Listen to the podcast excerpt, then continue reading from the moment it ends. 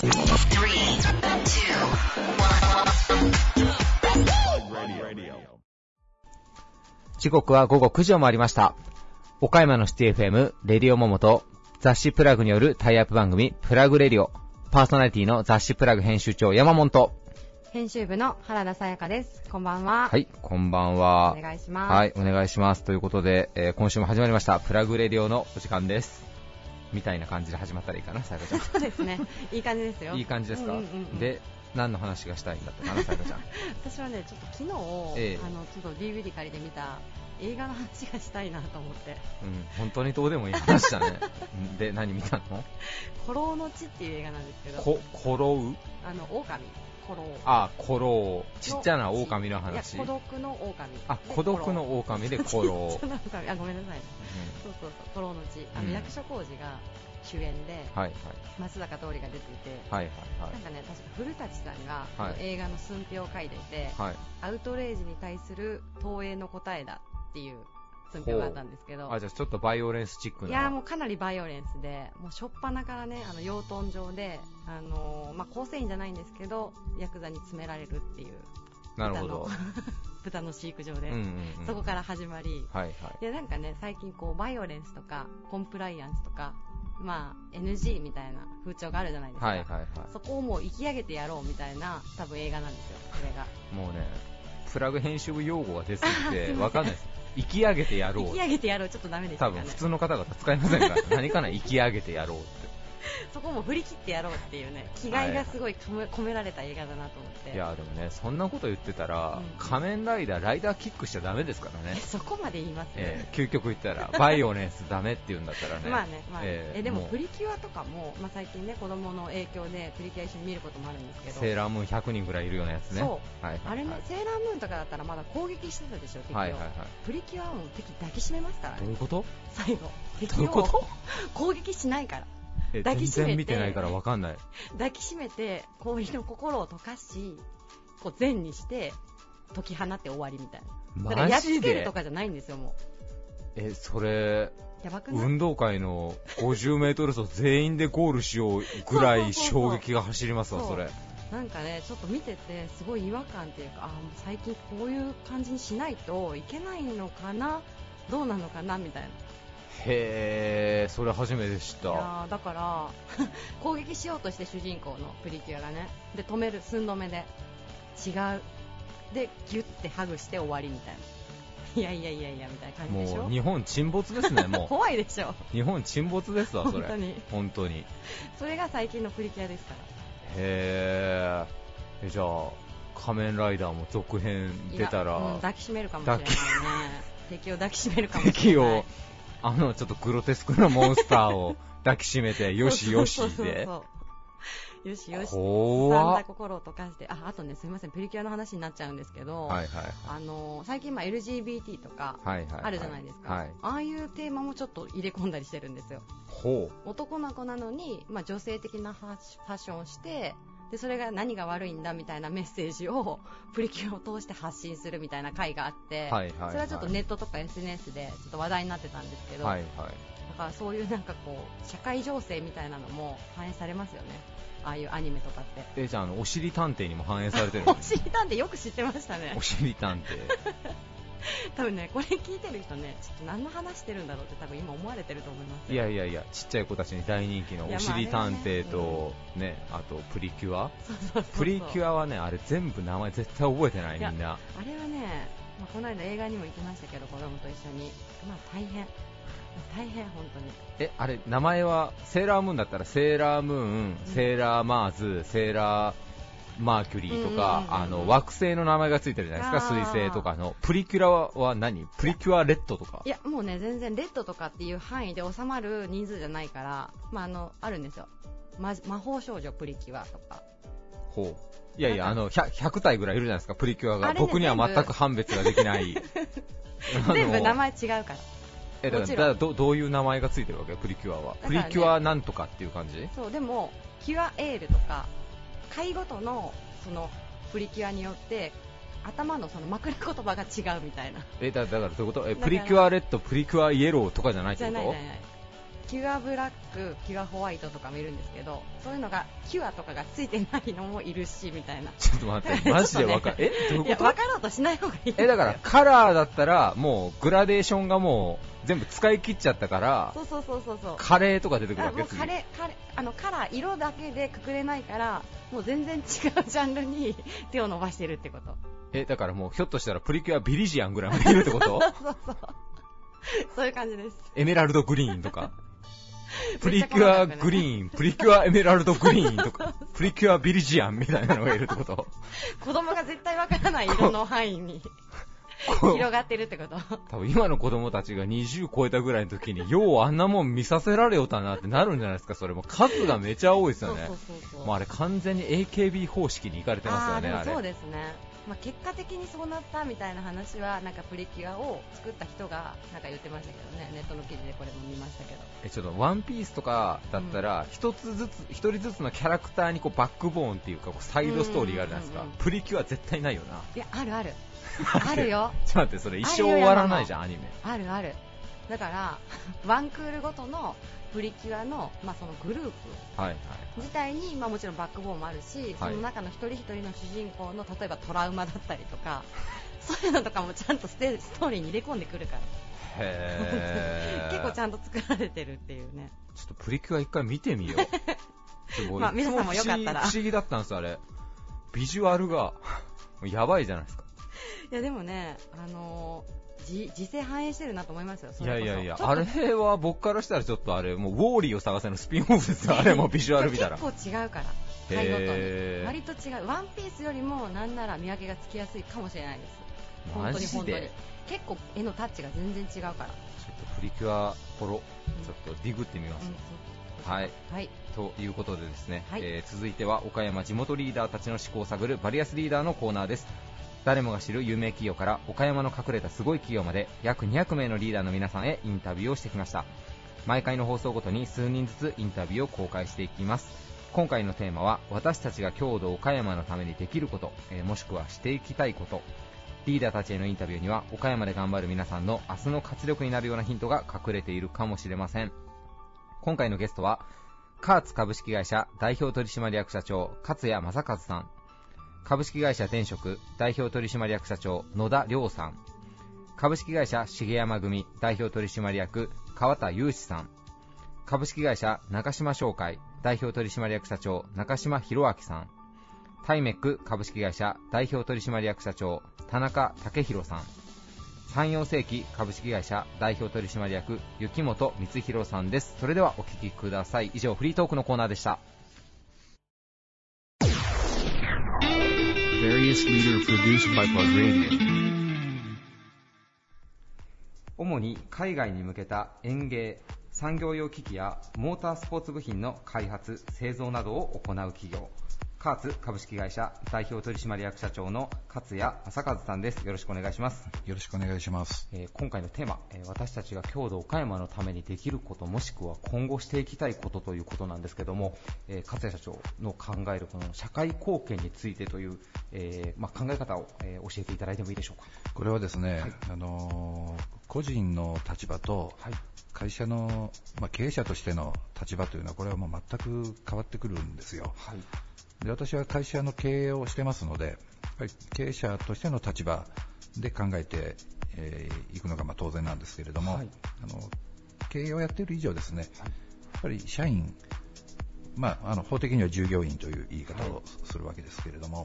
あの社会の最小単位というのが家族なんですね。はい。でその次に大きい単位というとやっぱり職場、会社ということになると思うんですけれども、まあ、そこのトップである経営者というのはやはり、あのーまずは従業員とその家族をまあ幸せにすると、はい。まあ、こういう使命があるわけで、うん。まあ、それをほったらかしてですねはい。あの CSR だとか社会貢献だとか言ってるとこれはちょっとあの筋の通らない。話になってくるわけですね。先に CSR が立つとちょっと順番が逆になってしまうんじゃないかという。で一方、個人の場合はね、はいあの本当に自分の思うところをやっていけば、あー地域のために、郷土のために役立つことをやっていけば、それはいいいいと思うんですけれども、はい会社という立場があるとですね、ちょっと物の順序というものが出てくると思うんですね。で、まあ、社員、従業員を幸せにすることなく、その、まあ、社会貢献と称してですね、いろいろやってる方が多々おられるわけですけれども、これはちょっとおかしい。なるほど。はい。あの、社員のポケットに入るべきお金がそちらへ出ていくわけですから、はいい、かに社会に役に立とうとですね。ですからその辺は、ちゃんと社あの社員のですね、はい。あの理解を得られた形でやらないと、会社がおかしくなるんですよね。はいはいえ確かになんかこう、まあ、ちょっと具体的な名前とかあれですけど、オーナー企業であればあるほど、なんかそこの社員さんへのところを置いといて、まあ、社長さんがしたいが、はい社会貢献にお金突っ込むみたいなのが確かに散見されそうな感じはしますね。あの自分の趣味をですね、うん社会貢献と称してはい。会社のお金をつぎ込むとはい。いうのが結構うんあるんですよ。はい。でそれがまあいいか悪いかは別にしてですね、あのうちもあのファジアの岡山はい。のスポンサーをやってるんですけれども、はいこれは別に社会貢献だとか岡山のためにとか、はいまあ、そういう大それた考えはないわけなんですよ。うんこれはもう所詮広告宣伝ということになるんですね。はい。というのがまだ社員を幸せにできてないからです。はいですから社員を幸せにすることもなくそういうところにお金を使うというのは、はいこれはまあ単なる広告宣伝であっては社会貢献とは言わないんですい。ね。なるほど。でもっと悪い言い方すれば、はい。売名行為。はい。でもっと悪い言い方すれば、偽善行為。はい。ということになるんじゃないかなと 思うんですね。なるほど。まあ、だから本当にこう社会のために、まあ、何かこう強度のためにしたいって思った時には、まあ、特に経営者の方とか、まずはもう自分の会社を成長させること、社員さんを幸せにすることっていうのを念頭に置かないといけないということですね。社員を幸せにして、うんで、ある程度の利益を出して、はい。ちゃんと税金を納めて、うんその次だと思うんですね。はい。あの今、特に海外の企業で言われているミッション経営っていうのがありまして、これは非常にレベルの高いあの会社が取り組んでいるはい。経営なんですけれども、はいこれはこの会社が何のためにこの世の中に存在するのか、世の中のためにこの会社がどうあるべきなのかはいということを全社で共有する、そういう経営なんですね、このミッション経営というのは。はい。でこのミッション経営が成功している会社というのは、そのディズニーリゾートとか、あスターバックスとか。リッツ・カールトンとか、はい。そういうところになるんですけれども、はい。まあ、そういうところの共通、まあ、たまたま外資系ですけれども、はい。そういうところの共通点というのは、やはり社員がうん自分たちの会社やはい。ブランドに誇りを持ってるんですね。はい。社員たちが自分自分たちの会社に誇りを持っている、そういう会社であれば、そういうミッション経営、いわゆる社会貢献をやったとしても、これはそれそのものに対して、社員は誇りを感じますよね。うんなるほど。ですから、まずはそのミッション経営とか、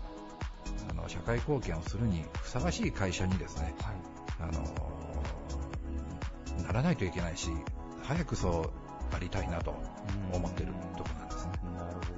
そこの社員さんとのそのコンセンサスが図れてないうちに、そういった社会貢献と言われるものに着手するのは、まあ、ちょっと少し順番としては誤ってるかなということですね。そんなことするぐらいだったら、わしらの給料上げてくれやということに。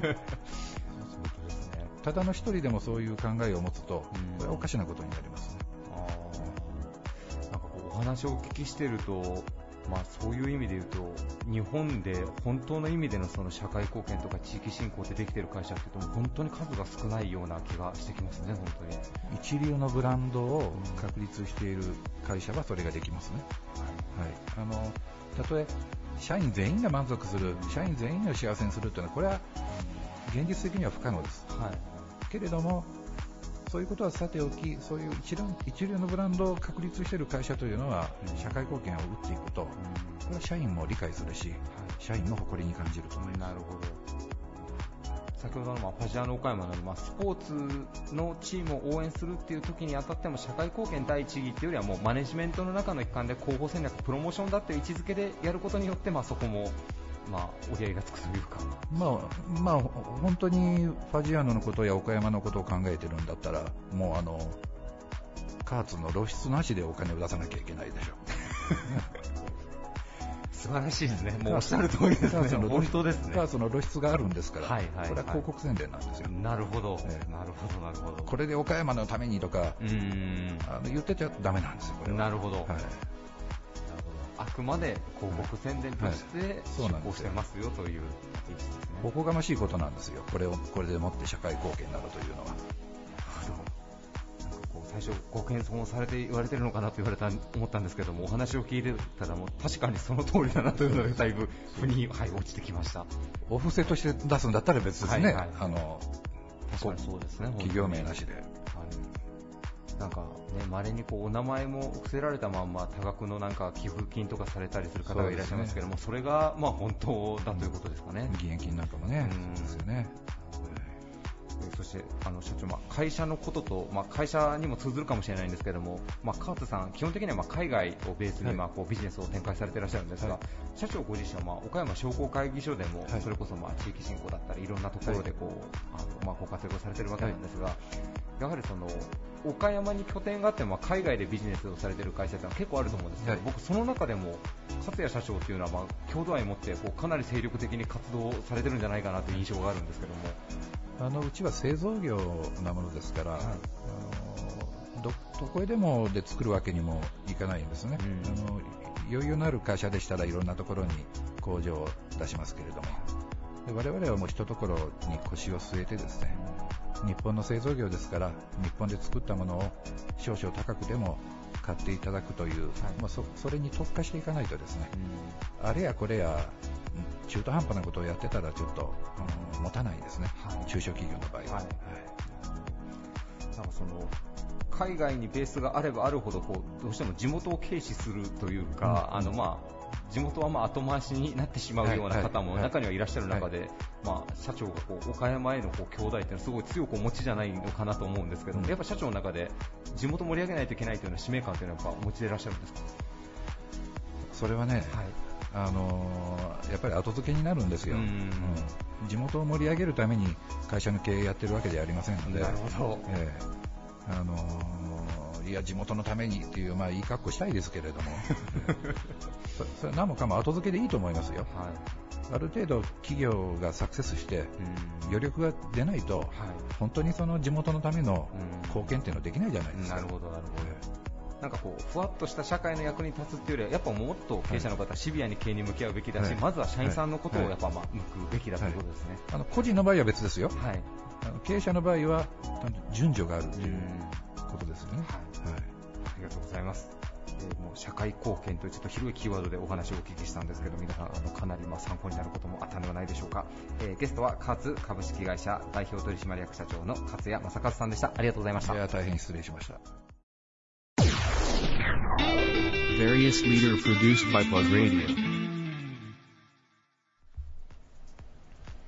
建築産業を本業にユニークな景観づくりを目指して企画立案、施工を手掛ける環境空間演出企業、株式会社電職代表取締役社長の野田亮さんです。よろしくお願いします。よろしくお願いします。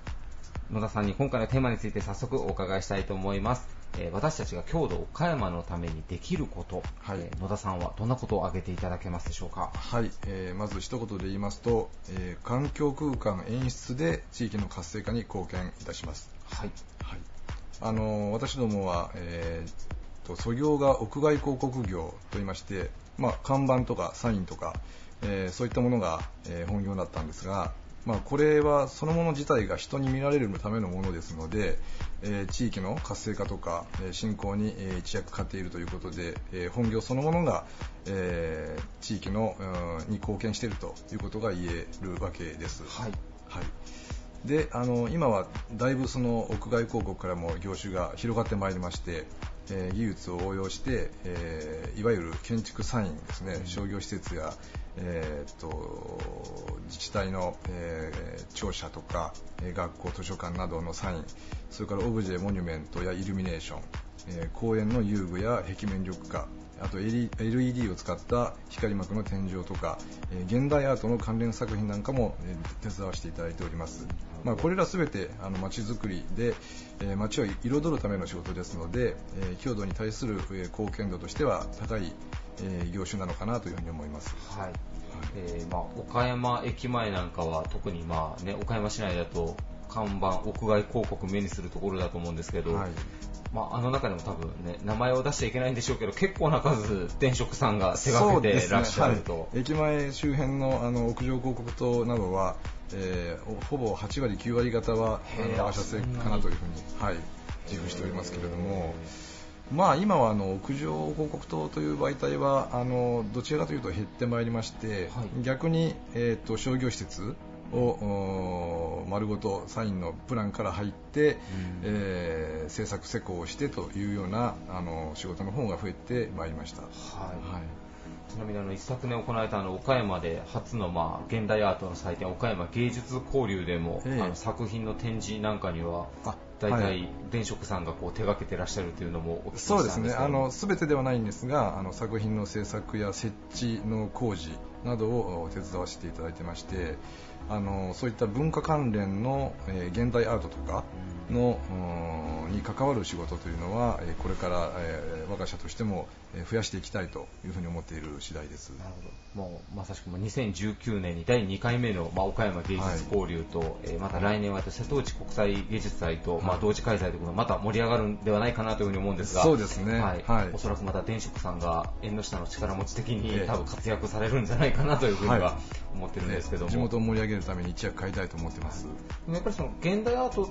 をこう今設計施工されているのもはい。もともとその屋外広告で培った技術っていうのはかなりやっぱこう活かせれるというか汎用性が高いものなんですしょうか？ね。あの屋外広告業っていうのはいろんな業種に立脚してましてあの設計デザインから、えー電気工事や、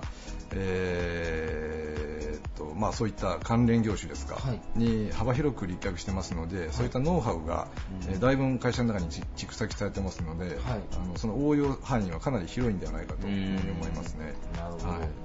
なんかその屋外サイン、まあ、広告で、まあ、岡山県から近くでいうと、まあ、大阪のね、恵比寿橋のあのグリコの看板の通りなんかも、ええまさしく屋外広告でできたような通りで、まあ、ね。はい、アイコンになってるんじゃないかなと思うんですが、えー電飾さん、まあ基本的にはおそらくあのクライアントさんからのご要望を受けて多分制作とか提案されてらっしゃると思うんですけど、ええ。これ僕の興味なんですけど、こう、はい。野田社長がこう好はい。きにやっていいって言われたら、なんかこうイメージ的に岡山にこういう風に広告、屋外広告とかサインできたら面白いんじゃないかなとかってこう考えたりすることはあったりしますか？そうですね、岡山はやっぱりあの後楽園というあの、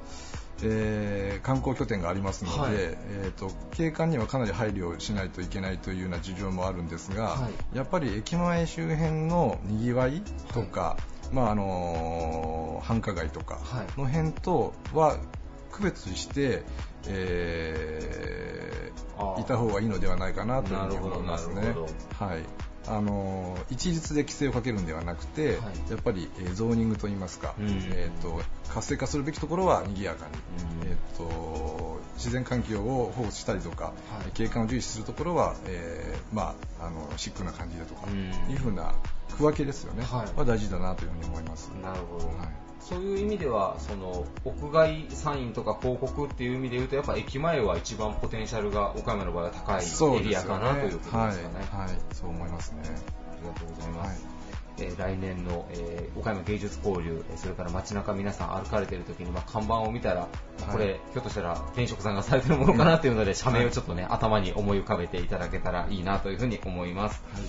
ゲストは株式会社転職代表取締役社長の野田亮さんでした。ありがとうございました。ありがとうございました。Various leader produced by Plug Radio. 太陽光発電施設建設、高級住宅建設、アルミ製部品の開発製造、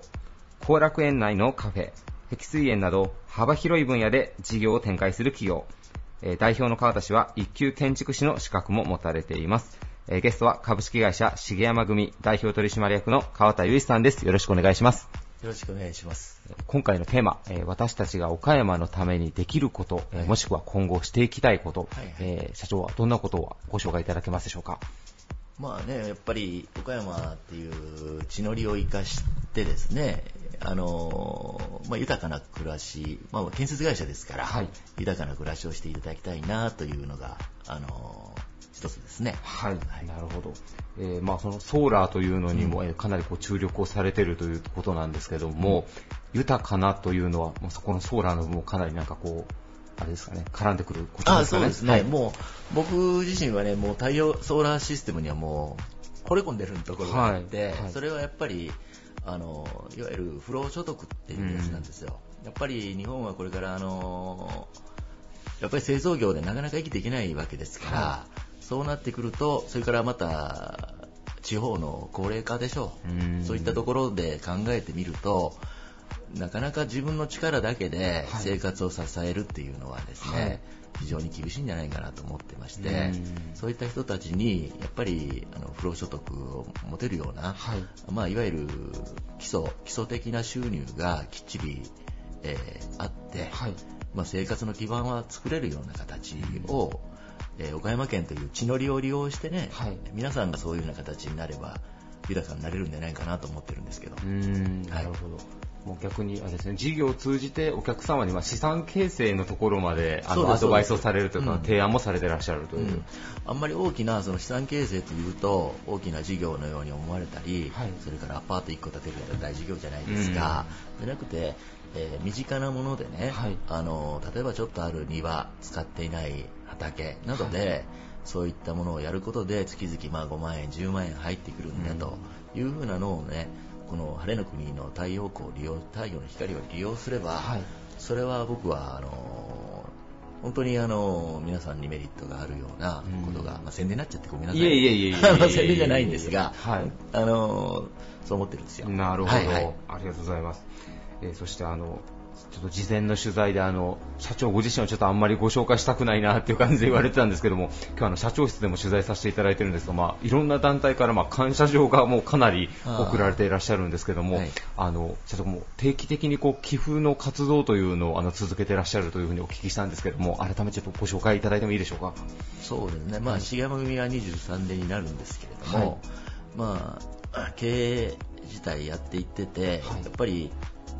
あの、会社、まあ、人から勉強させてもらったことなんですけどね、はい。えー世の世の中に、えー必要とされるものにならないと、やはり、えー会社は継続できないんじゃないかというふうに思ってたんですよね。はい。でまあその必要とされるものっていうのは具体的にわからないんですが、まあ単純に会社の利益をその世のためにいわゆる使っていただけるような仕組みを作ろうと思って、はい。会社の売上の0.1%を、えー十数年前から、はい。あの慈善団体さまざまなところへはい。寄付しています。はいもうそのきっかけはもうまさしく先ほどおっしゃられてたように、まあ、企業の存在意義というかそういうのを見つめ直された時に、まあ、寄付を始めようというふうに考えられたんですか？そうですね、まあ、一般的にその利益が出たらするとか、はい。そういうふうな形を取られると思うんですけれども、はい。売上の中のもういわゆる0.1%例えば日赤さんだとか、はい倉敷の浜田さんとか、はいそういうところへさせていただくことで、まあ、お客様自身からおいいただいたお金の一部にあの本当に0.1%ですが、はいあのお客様から預かったお金の一部を、はいそういったところに慈善団体に寄付するという考えもあるんですよね。なるほど、なるほど、はいはいなるほど。もうそこですから、えー工事自体に寄付金が入っちゃってるというような感じなんですけどね。はい。でもそれをこう、なんでしょう、先ほどおっしゃってたように、利益が上がった時にポンとされるというお話はまあよくお聞きはするんですけども、ずっと固定費というか、そういうふうに計上されてるのっていうのはなかなかまだ珍しい気がしますね。うん、それはないと思いますけどし、赤字の年もありましたのでね、えー事業の中に、えー、今ってかなりね、はい。赤字の年なんかは、赤字だけれどもするみたいなね、する感じなんで、でもそれは、あの、まあ、今こうやってやらせて、うね、会社やらせていただいてるのは、そういったことをしてるからかなと思いながらもああ、なるほど。はいなんか巡り巡って自分たちのモチベーションとかいろんなものに返ってきてるような気もするという感じですかね。そうですね。ですけどね、やっぱりポリシー的にあの宣伝はしたくないっていうのがあって、はい、やっぱり宣伝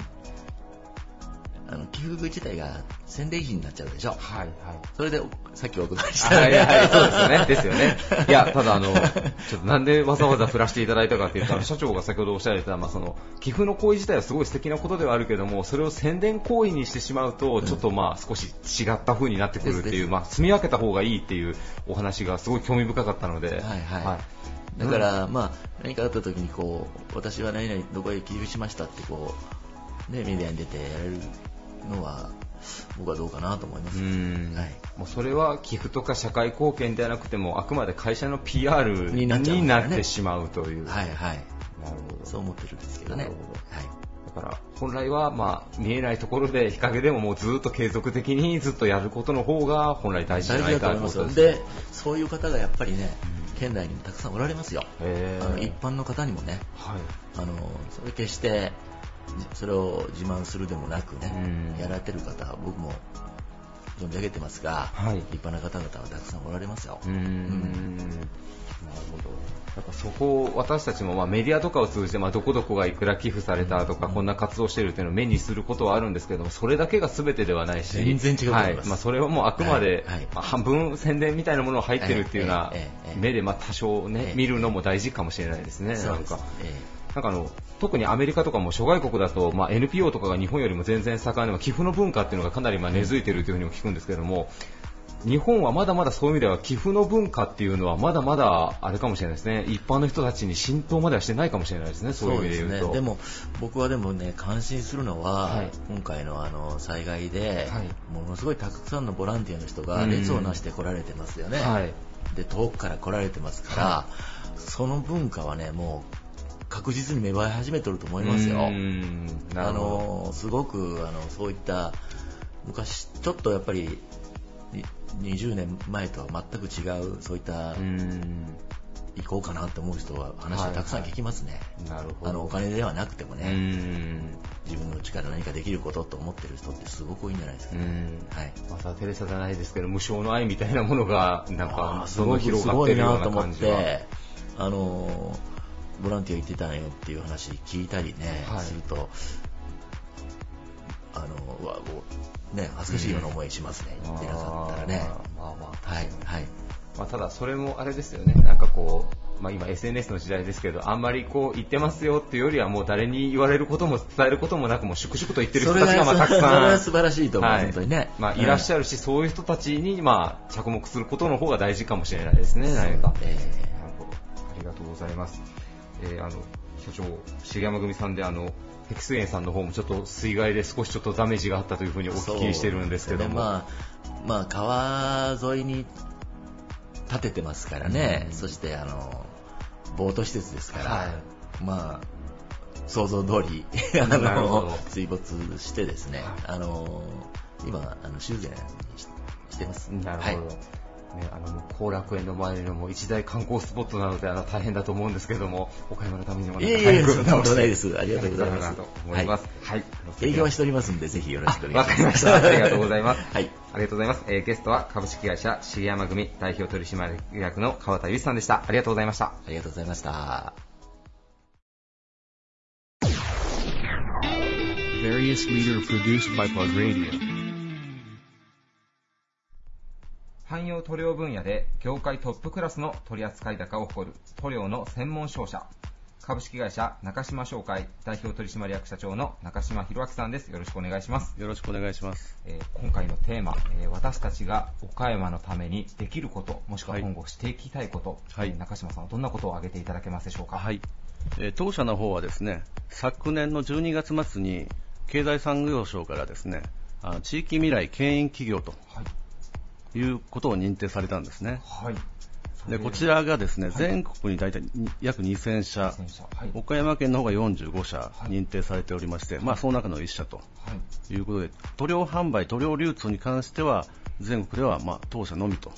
なるほどいう形に2000社のうちで塗料商社も中島商会ただ1社のみそうですね。なるほどですので、まあ、塗料を通じて、そういった地域の、まあ、経済だとかはい、雇用っていうのを活発化、活性化させていくっていうことが、まあ、我々の役割かなというふうに感じておりますな。るほど。えーそれは多分いろんなまあ選考基準的なものがあるとは思うんですけど、ええ塗料の会社で中島商会さん一社だけ選ばれてるっていうのは、なんかそのどのあたりが評価されたとかっていうことがあるんでしょうか？まあ経産省のホームページを見ていただいたら、あの、お分かりになると思うんですけども、はいまあ、取引データだとか、はい成長性だとか、はいあと雇用環境ですね。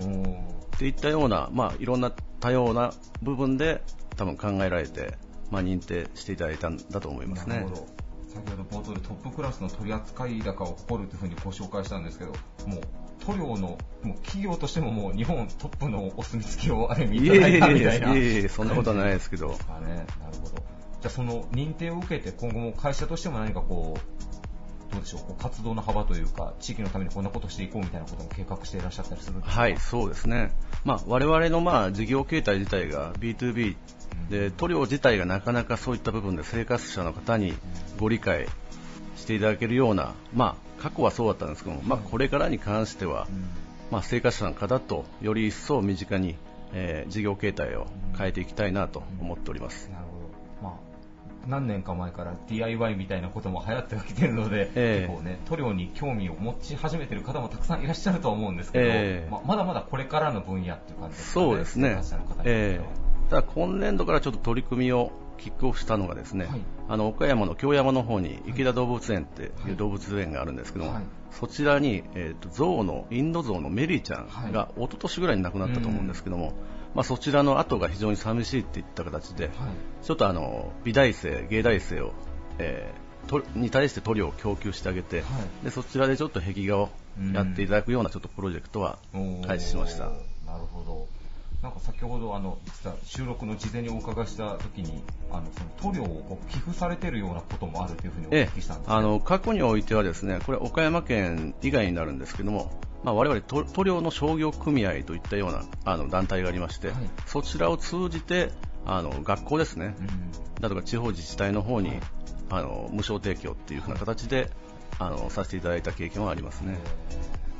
なんかですね、例えば学校の遊具であったり、壁であったり、当たり前に見てるけど、ひょっとしたらこう中島さんが寄贈してくださったからこう綺麗な色になってるものもたくさん街中見たらあるっていうような感じかもしれないですね、じゃあ知らないところで。ただどうしてもですね、あのなかなか落書きっていう風な部分に、と捉えられるようなケースもありますんで、はい。まあ、学校以外でやっぱり使用するっていうのが今後の課題になるでしょうね。うんなんかこう、だいぶ、もう10年ぐらい前からこう、落書きが悪だみたいなので、こう全部白でこうペンキでね、塗りええしていくみたいな運動がありましたけど、今逆でこう、工事現場であれば、何かそこのこう壁のところには、先ほど社長おっしゃられてたように、美大生の人がね、ええアートでやったりとか落書きじゃなくアートっていうのでこう街がなんかもっとちょっと彩り豊かになると素敵かもしれないそうですね。日本の場合ですと我々の方が今供給しているのが落書き防止用の塗料なんですよね。落書きをされないっていう。で、されたとしてももう雑巾とかで、あの、拭えるような、消せれるような、塗料あるんですか、ええそちらの方は納入してるんですよ。へで、面白いのがブラジルなんかは逆にですね、はいはい。あの、そういった落書きでも非常にうまかったら、はい。あの捕まらないらしいんですよね。逆に、下手だったら、はい。まあ、捕まって、はい。まあ、そういった刑務所の中で、はい。そういった芸術の勉強をするような話は、私、一昨年そういった話を 伺いました、現地で。落書きするのにもこう本気というか命がそうですね。えあでも僕がそのブラジルはないんですけどニューヨーク行ったらブルックリンのあたりなんかも、はい。やっぱこうねグラフィティアートがもう街中そうですね。下手なものは確かにないですね、えなるほど。なんか日本もそこら辺寛容になったら、まあそのね、塗料の普及とかっていうのと、プラスなんか芸術アートっていうのがなんかこう発展するような気もしますそうですね。えいやでも下手だったら捕まるってのはちょっと誰のさじ加減で判断するのが難しいところですけど。ー行政なんですかね。ありがとうございます。えーもう塗料のお話もたくさんいただきました。いえいえーちなみにちょっと最後にじゃああの先ほどこのこう経産省からのこう認定を受けて、ええなんか今後の抱負というか目標みたいなところを最後にお聞かせいただいてもいいでしょうか？はい、あの当然、まあ、環境っていうのは塗料にとっては非常にあの密接な関係でして、まあ、当然あの人体に優しいだとか、まあ、上層的にも非常にいい塗料っていう風な供給はこれからも続いてくるんですけども、まあ、雇用促進においてはですねなかなかあの塗料の販売自体がこれから国内においては伸びていかない部分もありますから、まあ、違った意味のことづくり的なサービスを、えー、昨年から行っておりまして、まあ、具体的に言えばドローンですね。でドローン大学校の方に5名あの行かせましてね、はい、5名資格を取って、はい、まあ、これからまあ調査、診断だとかそういった分野ですね、はい、今までは我々の方がお客様の方に出向いて、まあ、交渉して塗料の方を納入したりだとかしておったんですけども、まあ、これからは逆にドローンを操縦することによってお客さんとのつながりを密接にしていくそういったようなことも考えております。ドローンでお客さんとの具体的に言うとどういうコミュニケーションあの塗料を中島商会から買ってもらえるプロセスっていうものを大事にしていこうっていうふうな、はい、それは物流の速さだとか価格対応以外でこういった具体的なサービスができますよといったことがまあドローンだと思うんですね。例えば、変な話、ね、壁面とかも多分高いところも塗られたりもしますけど、ええ、中島さんがドローンの技術があったら、まあ、そういうところも変な話サービスとしてができるそうですね、はい。まあ、単純に塗料をドローンで運んだりみたいなそうですね、もう近い将来必ず来ると思います。素晴らしい。すごい最先端のものを。いえいえありがとうございました。えー、ぜひ皆さん、えー、中島商会さん、えー、岡山に拠点があって非常にあの魅力がある会社さんなので、ぜひ皆さんチェックしていただけたらと思います。えー、ゲストは株式会社中島商会代表取締役社長の中島博明さんでした。ありがとうございました。どうもありがとうございました。Various leader produced by Plug Radio. 悪なき時間への挑戦をコンセプトにスピーディーにクオリティの高い製品を提供する試作品製造メーカータイメック株式会社代表取締役社長の田中武弘さんです。よろしくお願いします。よろしくお願いいたします。えー、先ほど試作品製造メーカーというふうに、えー、ご紹介をさせていただいたんですが、えー、前回もお聞きしたんですが、えー、はい、田中社長、改めて、えーと、タイメックさん、はい、どういった事業をされているかというのをまた教えていただいてもいいでしょうか？はい私どもは、えーまあ、試作部品の製造なんですけれども、はい、主に自動車向けですね、うん、えー、新型車両を開発している段階の、はい、試作部品、えー、主に板金部品、プレス部品と言われている製品を試作に特化した形で製造させていただいております、なるほど、えー、たまにこうね例えばすごい有名な車の新しいマイナーチェンジとかあのチェンジする時のリーク画像みたいなのが最近はこうニュースにも出てきたりするんですけど、まあ、試作車がこう走ってる、貝が走ってるような、それの部品を作られてるということなんですか、ね、そうですね。あの逆に言いますとその今路上に走ってる車には我々が作った部品は搭載されてなくて、え発売される前まで実験ですとか、はい、走行実験ですとか、はい、それから衝突実験ですとか、はい、そういったケースに使われる試作車両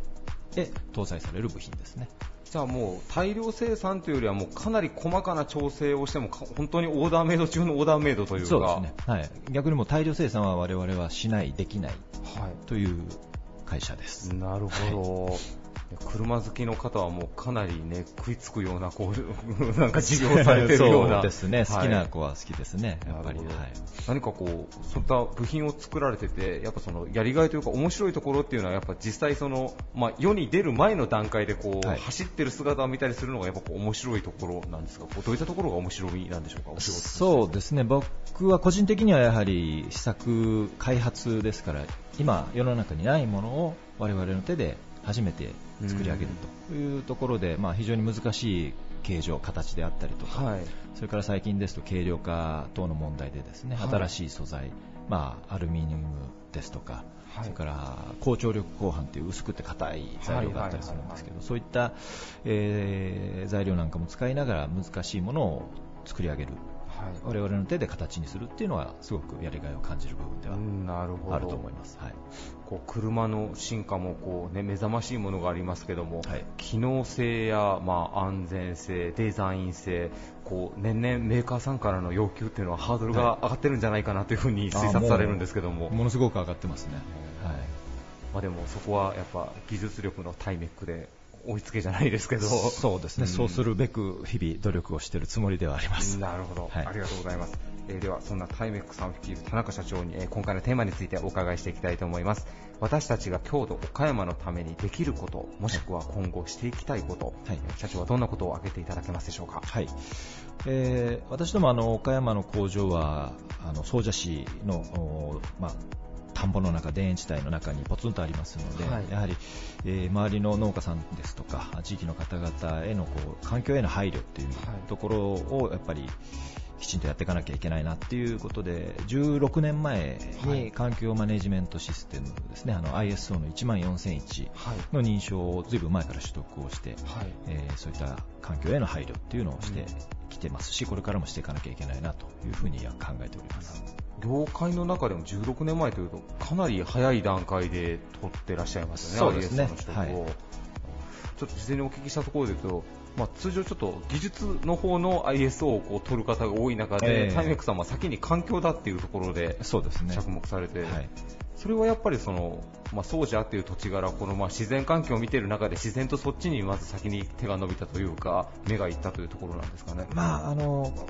かっこいい言い方すればそういうふうにも取れなくもないんですけれども、はい。まあ、たまたまご縁をいただいたっていうのもありますし、うん。まあ、その我々のようなこの中小企業、しかもまあそういう施策とかに、はい。ニッチなエリアで勝負している会社がまず環境のマネジメントをしていくっていうのは、まあ、インパクトがあるだろうというふうに考えまして、はい。そちらが先になりましたね。なるほど、はい。あの会社の中で皆さんあの月に何度か近隣のなんかこう清掃活動みたいなこともされてるとお伺いしたんですけども、はい。結構やっぱその環境への配慮っていうのは全社皆さんこう意思の疎通というか、はい。一つのスローガン的に共有されてらっしゃるんですか？そうですね、やはりまあいいことは強制はしてますので、岡山の工場だけではなくて、神奈川と九州の工場も月に1回必ず外回りゴミ拾いとはい。草むしりということでやってます。なるほど、はい。ありがとうございます。えーそしてもう一つあのプラグの方からタイメックさんご紹介したいのが、えー前後のプラグ50春夏号の方でも、えータイメックさんのあの見開きのビジュアル実はあのうちでも作らせていただいたんですけどもあのその他にもタイメックさんのなんて言うんでしょうかね。ちょっと語弊があったらあれなんですけどやっぱ工場系の方っていうのはなんかそんなにこうユニークだったりとかなんかかっこいい良さげな打ち出しってしてるとこ僕あんまりパッと思いつかないんですけど、はい。タイムさんホームページね皆さんぜひちょっとチェックしていただきたいんですけど、はい。なんかこうアメコミ風な、ね。あの路線でされたりとか、はい。なんかこう映画のちょっとパロディ感じるようなはい。こうビジュアルの打ち出しだったりとか、そうですね。はい、かなりユニークな打ち出しをされていらっしゃるんですが、はい。これはいつ頃からこう始められたことなんでしょう？そうですね、ホームページを作ったのがもう2、3年前だと思うんですけれども、はいまあ、ちょうどホームページ更新しようかっていう話になった時に、まあ、あるところにお願いして、まあ、普通の感じではい。大体できてきてたんですね、はい。で最終的にこんなもんでいいですかっていう承認の段階で僕が見て、つまらんと、い、うことで一からやり直そうっていうことで、まあ、アイデア出し合って、はい。どうせやるんだったら面白そうな会社だなって思ってもらえるようにしようっていうのがきっかけですね。なるほど。はい。同業者の中でもやっぱり、ね、皆さん見られたらびっくりされるんじゃないですか、もう大体、は。はい、何これみたいな感じでうん。言っていただけますね。はい。でもやっぱりその若い方に向けて、まあ、こういった業種大事なんだよとか、はい。まあ、雇用の受け皿としてやっぱそういった打ち出しが今後より重要になってくるなっていうのはこう実感されているところなんですかね。そうですね、うん。まあ、結果的なんですけれども、新卒採用とか、まあ、中途も含めてなんですけど、はい。そういった採用の面でも、あ面白そうな会社ですねっていうふうに興味を持っていただけると、求職者の方にですね、はい。まあ、お客様にももちろんそうですけれども、はい。そういった面でも効果はあるのかなというふうには思ってます。はい。ありがとうございます。えぜひね、今お話ししていることは、あの、プラグのタイメックさんのページだと、ホームページなんか見ていただいたら皆さん、あ、こういうことかっていうので多分視覚的に分かっていただけると思うので、ぜひえチェックしていただけたらなというふうに思います。ゲストはタイメック株式会社代表取締役社長の田中武宏さんでした。ありがとうございました。ありがとうございました。Various leader produced by Plug Radio. はい。岡山県真庭市に本拠地を構え、東アジアでも金型を製造し、世界に発信するグローバル企業、34世紀株式会社代表取締役の雪本光弘さんです。よろしくお願いします。よろしくお願いします。こんにちは。こんにちは。はえー本日のテーマがですね、はい私たちが郷土岡山のためにできることというテーマで、あのお話をいただいてるんですけれども、はいあの34世紀さんといえばですね、はい。まあ岡山県内というよりは県外のこう会社さんを取引先として多くお持ちでいらっしゃって、はい。さらにまあ海外ともあの取引が非常に多いとはい。お聞きしてるんですけれども、はい。あのもう本当にこう岡山の技術、3世紀さんの技術をこのマニュアルの力、世界に向けて発信されている、はい。本当にこうグローバルなはい。企業さんでいらっしゃると思ってるんですけれども、はい。社長もともともう会社を立ち上げられた時から、あの、県外とのお客様が多かったんでしょうか？そうですね。はいあのー今、この会社36年、7年ぐらいになりますけど、うん県内の仕事はほぼゼロですね。あ、ほぼゼロですか。あの、あの金型っていうと、まあ、車のこう部品だったりとか、そうですね。まあ、はいこういうパソコン、うん電気製品もありますし、はい医療用品もありますし、ええまあ、自動車もありますし、はい、まあ、一番あの、部品件数が多いっていうのが自動車のものですから。まあ、結果として今、自動車にいます。うん。はい。あの、先ほどちょっとお話を事前にお伺いしたときに、あの、やはりその中でも愛知県、そうですね。もともとは関西でパナソニックとか、あ、えー、まあ、シャープとか、はい、産業とかっていうのを中心にやってたんですけど、ええ。20年ぐらい前に、はい、えーまあ、皆さんあの中国を中心にアジアに出ていっちゃったお客さんが、まあ結果として大阪通り越して愛知県にっていうのが今、い20年ぐらい前にいますし、あ、そうなんですね。であとはそのアメリカに、はいえー、工場、あの支店というかお持ちでいらっしゃって、海外の取引も非常に、はい。会社の全体の5割、うん、あの5割越してますね。あここ2年、越してますか。3年ぐらい前から。あ、そうなんですね。はいじゃあもう非常にこう、海外のお客様ともやり取りをずっとされているということで、はい社長、こう私の思いとしてはですね、はい。あの、岡山という、まあ、地域、はい何はという地域をですね、はいあの34世紀さんの技術によって世界に知らしめていらっしゃるんじゃないかなと。ねえそんなかっこいい話でもないんですけど、はい。まあ、確かに、あの、金型屋さんっていうのが岡山にはないものですから、ほぼほぼ。はい。まあ、海外で、えー、いろいろお客さん訪問しても、岡山ですかみたいな。うーん。あるいは、そうですね、あの、海外のお客さんが月に1回、えー、ぐらいは、その、我々が受けた、海外で受けた製品の確認にあ、いらっしゃる。立ち会いに来られたりするんですけど、今月も、えー先週アメリカからはい。言われたしますけど、まあ、あの、ここに来ると、湯原温泉に連れて行って、温泉に使ってもらうんですあけど、ーそうなんですね。まあ、うんなんでこんな山の中なんだみたいな、そういう反応が多いですね。はいちょっと驚きを持って、そうです。ね。もともとあの、私ども、我々の仕事って大企業の近くにある仕事なもんですから、まあ、あのー必然的にはい。都会にうん集中した仕事ですね。こういう山の中でやってる同,、はい同業者っていうのはほとんどいない。あ、そうなんですね。ええ山の中で。そうです。こういうじゃあ独立してといいますか、近くに大工場がないところで、え実地条件でやられてるっていうのは本当に珍しいことですね。しいですね。あのちなみに、金型の会社さんで、はいどこの地域が多いとかそういうのがあるんですか、日本でいうと。あやはりその、今の、先ほど言いました、はい自動車が集まってるとこうんろとか、えーそういう工業地帯にやっぱり多いですね。あ、多いんですね。えかなり急な、そういった意味でも存在ですね。え非常に珍しい。はい。あとですね、プラグの50号でも、はいあの、社長、こちらに、三洋世紀さんのビジュアルを載せていただいたんですけれども、あの最高峰の技術力というふうに銘打たせていただきまして、はい。あの職人さんの絵をはい。こうお写真で撮らせていただいたんですけれども、はいやっぱりその技術力っていうところにはいずっとこう誇りを持ってやってこられたんでしょうか？そうですね。はい。ただまあ、先ほどお話ししましたように、あの、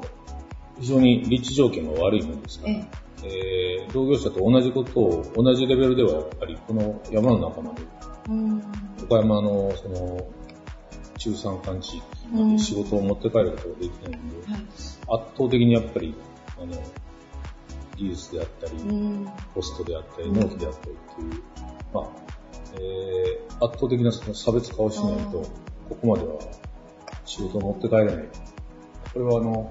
この地で仕事を始めた時からの永遠のやっぱりテーマなんで、まあ、あのーそ、それがゆえに、同業他社よりも常に、うん。常にそのレベルの高いことができてきたんだろうなと思いはいます。。まあ、そのままそれを海外に持っていって、海外で競争してもうん。勝てるよはい。というのが、まあ、このええ30数年間、はい。まあ、その部分だけはい。捉えるとそういうことかなというそうですね、確かに。はい。そういったところで常にこう、アドバンテージを取ってこられたからこそ、現在の。そうですね。はいまああの、今、そこには人間の手っていう技術的な、その、状態を写真撮っていただいてるんですけど、まあ、この距離を埋めるために、実は何をやったかというと、ええーいち早くコンピューター化をし、いち早くその、最先端の、そういうテクノロジーを。技術の中に取り込んできたっていうのが、あの我々が一番うん。活発にやってきたことですね。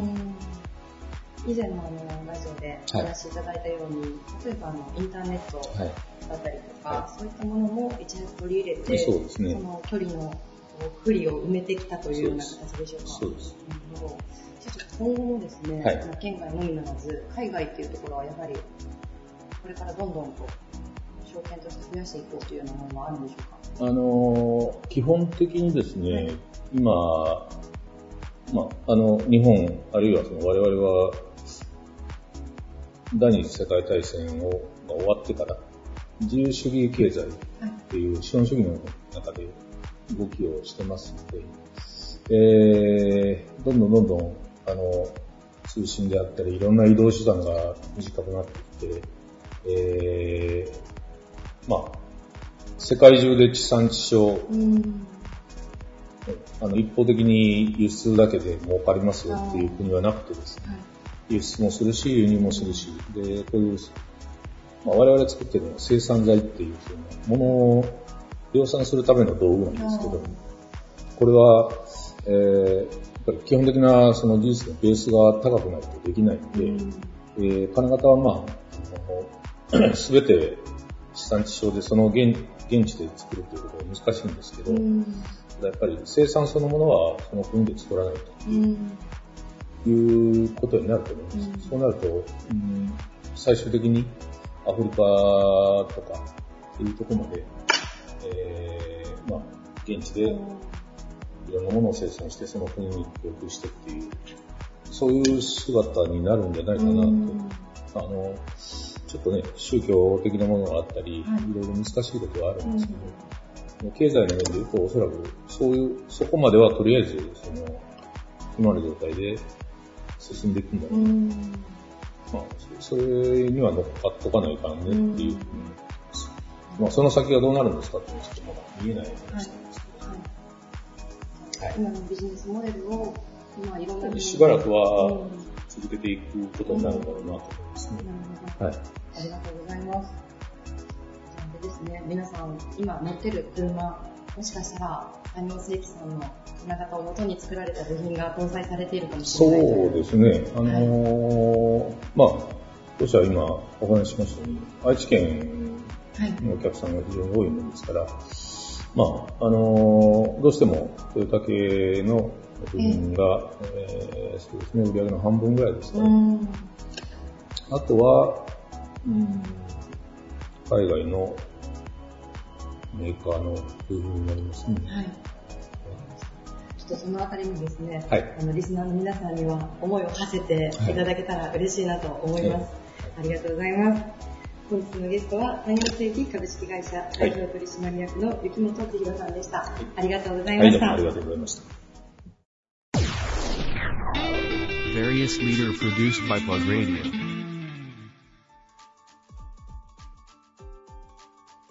This radio produced by Okayama Premium Magazine Plug. See you next week.